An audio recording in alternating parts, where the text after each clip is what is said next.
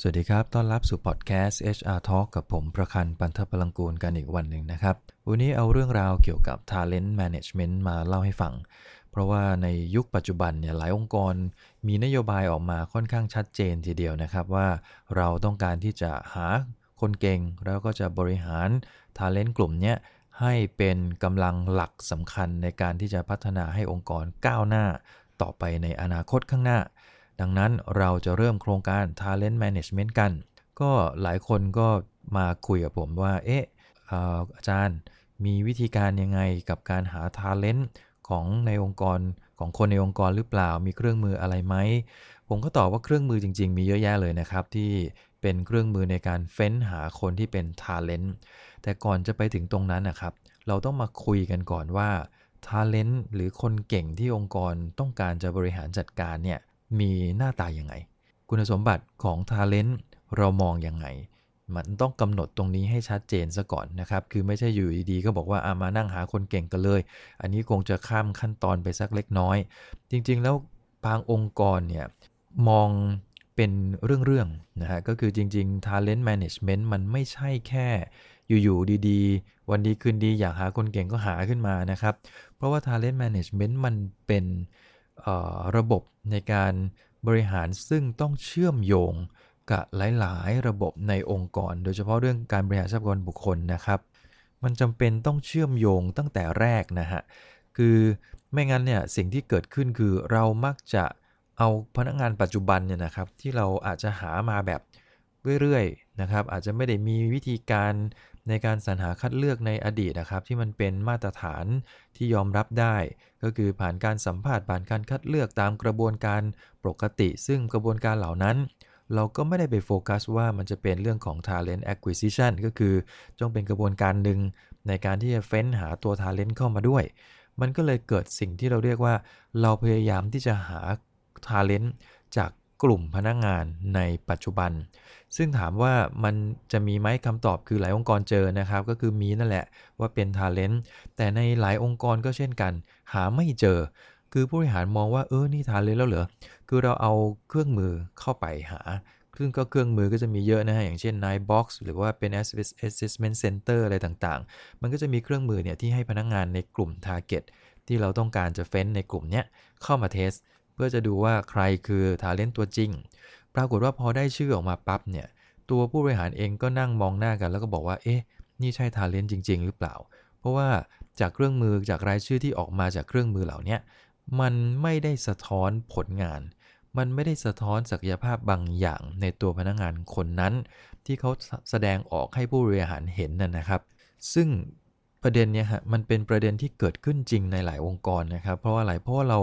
ตัดตอนคิดไงครับ เราคิดเฉพาะแค่ว่าเออเรากำลังจะทำ talent management อยู่ดีก็เลือกเลย แล้วก็หาตัวที่หาตัวพนักงงานที่เรียกว่ามีศักยภาพที่สุดมาพัฒนาต่อ แล้วก็มองว่าคนนั้นคือ talent ซึ่งเอาเข้าจริง ๆ อาจจะใช่หรืออาจจะไม่ใช่ก็ได้ถูกไหมครับ ดังนั้นแนะนำว่าถ้าองค์กรไหนอยากจะสร้างหรือว่าเริ่มเรื่องของ talent management ต้องมอง talent management ในมุมภาพที่กว้างขึ้นนะครับ คือเราต้องเริ่มตั้งแต่หาเลยฮะหา talent เข้ามาก่อน ซึ่งการจะหา talent ได้ เราก็ต้องมากำหนดกันก่อนนะครับว่าไอ้ talent ที่เราต้องการเนี่ยครับคนที่เป็นคนเก่งขององค์กรอะจะต้องมีองค์ประกอบ หรือมีคุณสมบัติอะไรบ้างกำหนดให้ชัดเลยนะฮะเช่น ความรู้หน้างานเชิงลึกเป็นยังไง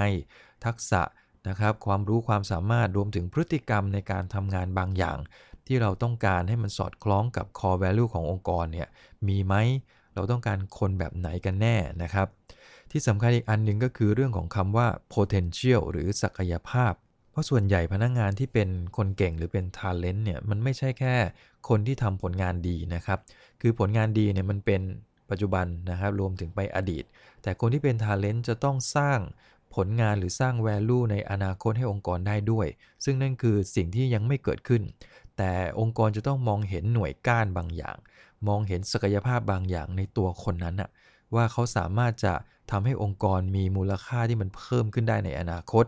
นะเมื่อเทียบกับอีกคนหนึ่งซึ่งอาจจะเก่งในปัจจุบันแต่อนาคตยังไม่เห็นเลย ว่าเขาจะพาองค์กรไปได้ในทางไหน เพราะฉะนั้นคนที่เป็น Talent นะครับเราต้องกำหนดให้ชัดนะครับว่าเรื่องของความรู้ต้องรู้อะไร เรื่องของทักษะนะโดยเฉพาะในเรื่องของ soft skill นะครับรวมถึงศักยภาพ มีตัวไหนบ้างที่เป็นพฤติกรรมที่แสดงออกซึ่งศักยภาพในอนาคต ส่วนใหญ่ก็จะเป็นเรื่องของวิชั่นนะครับ ว่าเขาเห็นไหมภาพอนาคต ตอนนี้มันเกิดสิ่งเหล่านี้เกิดขึ้น เขามองเห็นโอกาสในช่วงพวกนี้ไหม คนที่เป็นทาเลนต์หรือคนที่มีศักยภาพเนี่ยมักจะเอาไอเดียแปลกๆ ในช่วงที่บางครั้งองค์กรมีวิกฤตเนี่ยเขาจะมองภาพบางอย่าง คือตีโจทย์แตกเลยนะฮะว่าเฮ้ยทำไมเราไม่เดินทางนี้ล่ะ มันเป็นโอกาสนะขณะที่ข้างนอกเขามีวิกฤต แต่เราเปิดช่องทางนี้เราน่าจะไปได้ คนพวกเนี่ยครับแนวโน้มไอเดีย innovation innovative นะฮะ creative thinking หรือบางบางครั้งเรื่องของ problem solving บางอย่าง ถ้าเป็นคนเก่งๆ หรือเป็นคนที่มี potential เนี่ย จะต้องแสดงพฤติกรรมเหล่านี้ให้เห็น จะผิดกับคนที่ potential อาจจะยังไม่มากพอ ก็จะทำงานปัจจุบันได้ดีนะ สั่งอะไรก็ทำได้สำเร็จตามเป้า แต่ถามว่าให้คิดไปในอนาคต พวกนี้จะคิดไม่ค่อยออกเท่าไหร่ ดังนั้นนี่เป็นตัวอย่างเฉยๆนะครับว่าถ้าเราสามารถจะกำหนดคุณสมบัติของ Talent ตัวจริงของเราไว้ได้ชัดๆเนี่ยเราก็จะสามารถหาคนที่มันตรงกับคุณสมบัติเหล่านี้ได้ด้วย ถัดมาก็คือเรื่องกระบวนการในการคัดเลือกคนนี่แหละครับ ถ้าเรามีคุณสมบัติที่วางไว้ชัดเจนแล้วว่านี่คือทาเลนต์นี่คือคนเก่งของเรา ถัดมาก็คือเราต้องหาคนคนนี้ให้เจอ โดยอาจจะเรื่องของสรรหาเข้ามาแล้วเนี่ยวิธีการคือคัดเลือกอย่างไงที่เราจะทำให้เราเลือกคนได้ถูกต้องอะฮะตามที่เราตั้งเอาไว้ ดังนั้นสิ่งที่ต้องทำก็คือเราคงต้องออกแบบกระบวนการในการคัดเลือกให้มันมีมาตรฐานมีความเข้มข้นมากขึ้น คือไม่ใช่ใครจะเลือกใครก็เข้ามาเลือกนะในอดีตบางองค์กรใครมาสัมภาษณ์ก็ได้เอามาคนนึงอย่างเงี้ยฮะแบบนี้ผมว่ามันไม่เจอ talent หรอกครับ พอเรา จะมีบริหาร talent ขึ้นมาจริงๆ แล้วถ้าเราเลือกคนไม่ตรงมันบริหารยากนะครับ ถูกไหมฮะ เพราะมันมันไม่มันไม่เชื่อมกันนะฮะ ดังนั้นวิธีแรกเลยก็คือ อย่าลืมนะครับ มองเรื่องของคุณสมบัติให้ออกก่อนว่าทาเลนเราเป็นยังไง จากนั้นค่อยมาออกแบบเครื่องมือ ว่าเราจะเลือกคนที่เป็นทาเลนต์เนี่ย เราจะเลือกยังไง ที่ความรู้เราจะใช้วิธีการเลือกคัดเลือกยังไงตัวความรู้ เราจะรู้ได้ไงว่าคนนี้มีความรู้ ส่วนใหญ่ก็แบบทดสอบถูกไหมฮะข้อสอบ สัมภาษณ์ โดยเน้นประเด็นที่ความรู้ก็พอได้ แต่ทักษะละ่ะนะอย่างเช่นบางคนจำเป็นที่จะต้องมีทักษะในการสื่อสารอะคนที่เป็น talent นอกจากเก่งงานแล้วมันต้องสื่อเก่งถูกไหมครับ ถ้าเรากำหนดว่า communication คือทักษะที่คนที่เป็น talent ของเราต้องมี เราก็ต้องหาให้เจอว่าคนคนนี้ทักษะในการสื่อสารเขาเป็นยังไง ดังนั้นการสัมภาษณ์ก็ต้องโฟกัสไปที่ให้เขาแสดงพฤติกรรม ที่มันมีทักษะเหล่านั้นอะปะปนมาด้วยนะบางคนต้องการคนที่เจรจาต่อรองเก่ง ก็ต้องเช็คดูว่าเขา negotiate เป็นยังไงระหว่างที่คุยกัน ซึ่งตรงนี้เครื่องมือมันจะเริ่มซับซ้อนมากขึ้น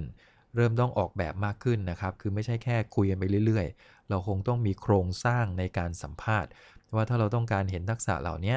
เราจะต้องสัมภาษณ์ยังไง เราจะมีแบบฝึกหัด หรือมี case study ให้เขาลองคิดตรงนั้น ให้เขาลองทำดูเลยไหมนะโดยเฉพาะอีกเรื่องหนึ่งคือเรื่องของพฤติกรรมนะอย่างเช่นคนที่เป็น talent ของเรา จะต้องมีพฤติกรรมบางอย่างที่แสดงออกมา เช่นมีความมุ่งมั่นนะกัดไม่ปล่อยนะมี integrity ที่สูงมากอย่างเงี้ยฮะพวกนี้มันคือพฤติกรรมทั้งนั้นเลยเราจะรู้ได้ไงว่าคนที่เรานั่งคุยอยู่ด้วยเนี่ยเขามี integrity สูงมาก เขามีเรื่องของ result oriented สูงสูง สิ่งเหล่านี้ก็ต้องออกแบบอะครับว่าวิธีการคัดเลือก เราอาจจะต้องสร้างสถานการณ์ โดยที่ไม่ทำให้ผู้สมัครรู้ตัว เพื่อให้เขาแสดงพฤติกรรมบางอย่างออกมาให้เราเห็น นี่ก็คือประเด็นสำคัญนะครับ ก่อนที่เราจะมี talent management เราก็ต้องเลือก talent ให้ได้ ดังนั้นการคัดเลือก ผมแนะนำว่าอาจจะต้องวางมาตรฐานกันให้มันชัดเจน แล้วก็ที่สำคัญคือใครล่ะที่จะมาเลือกได้มีโอกาสเข้ามาสัมภาษณ์ได้ อันนี้ก็ต้องกำหนด ตัวคนให้ชัด คนเหล่านี้จะอยู่ในเลเวลไหน จะต้องมีทักษะในการสัมภาษณ์ในระดับไหน บางองค์กรต้องส่งคนพวกนี้ไป certify ด้วยซ้ำไปว่า เขาสามารถที่จะใช้ดุลพินิษมองคนออกนะ ว่าคนคนนี้เป็นยังไง ตรงกับ core value ของเรามากมากน้อยสักแค่ไหนนะครับ อันนี้ก็อีกตัวหนึ่งนะฮะ หลังจากนั้นก็ต้องทำโครงสร้างเวลาสัมภาษณ์จริง เอาให้ชัดโครงสร้างหมายถึงเกณฑ์นะครับ ว่าสัมภาษณ์มาแล้ว เราจะให้คะแนนยังไงแบบไหน มันจะได้ตกลงกันไปคือไม่งั้นแล้วถ้าเราไม่มีเกณฑ์พวกนี้ไม่มีโครงสร้างในการให้คะแนน สุดท้ายก็ใช้ความรู้สึกกันอยู่ดี ว่าคนนี้ผมชอบ คนนั้นผมไม่ชอบอย่างเงี้ยฮะเป็นต้นนะครับ หลังจากที่เราได้คนที่มีศักยภาพหรือมีหน่วยก้านในการที่จะพัฒนาต่อเนี่ยหลังจากนั้นเราจะเอามาเข้า สู่ระบบ Talent Management ได้ไม่ยากแล้วค่ะนี้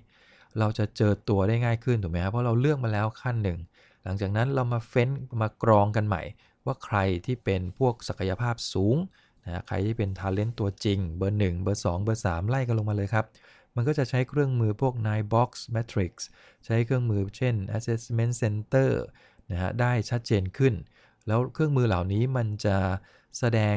ประสิทธิภาพได้อย่างดีเลยนะฮะ ว่าออกมาแล้วเนี่ย เฮ้ย คนนี้คือทาเลนต์จริง ๆ แล้วที่สำคัญคือทุกคนในองค์กรเกือบทุกคนแล้วกัน ให้การยอมรับผลตรงนี้ออกมาเนี่ยชัดเลยว่าเออไอเนี่ยทาเลนต์เพราะฉะนั้นพัฒนาต่อกันเถอะ หลังจากนั้นกลุ่มทาเลนต์กลุ่มนี้แหละครับ จะเป็น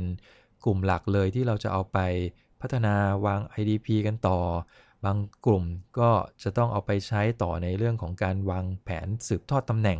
นะว่าใครควรจะเข้ามาดำรงตำแหน่งอะไร ทดแทนใครเป็นต้นนะครับ นี่คือกระบวนการทั้งหมด ดังนั้นการที่เราจะทำ talent management เราไม่ควรที่จะทำขึ้นมาเฉยๆเลย เราควรจะมองต่อยอดออกไปนะฮะตั้งแต่การคัดเลือกเข้ามา อันที่ 2 พัฒนาหลักจะพัฒนาต่อยอดยังไง ผลงานหลักเราจะดูเขายังไง อีกอันหนึ่งที่ขาดไม่ได้คือแล้ว talent เราจะบริหารค่าตอบแทนเขาอย่างไร อันนี้เราถึงเรียกว่าเป็น full scale ที่เราเรียกว่า talent management นะครับ ก็ให้ไอเดียเรื่องนี้ไว้ประมาณนี้ก่อนนะครับ